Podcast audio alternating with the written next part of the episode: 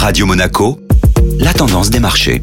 La tendance des marchés avec la Société Générale Private Banking et Laura Guial. Bonjour Laura. Bonjour Julia. Les marchés européens ont évolué à l'équilibre hier suite à des indicateurs mitigés. Avec la fin de la saison des résultats, les investisseurs se concentrent désormais sur la parution des statistiques économiques. Les chiffres de l'inflation dans la zone euro pour le mois de juillet sont ressortis à 8,9% sur un an contre 8,6% en juin. Suite à cette annonce, la perspective d'une nouvelle hausse des taux ne profite pas au secteur bancaire.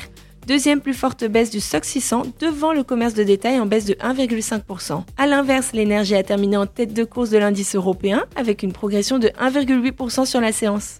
Et le pétrole aura donc été un soutien important des indices actions sur la séance d'hier. La baisse des stocks commerciaux américains aura été une bonne nouvelle pour les opérateurs de marché, preuve d'une demande vigoureuse aux États-Unis. De ce fait, l'or noir a rebondi de plus de 3% à la clôture européenne, entraînant dans son sillage des poids lourds de la côte comme Total Energy qui a gagné près de 2,5%. Bonne journée à tous.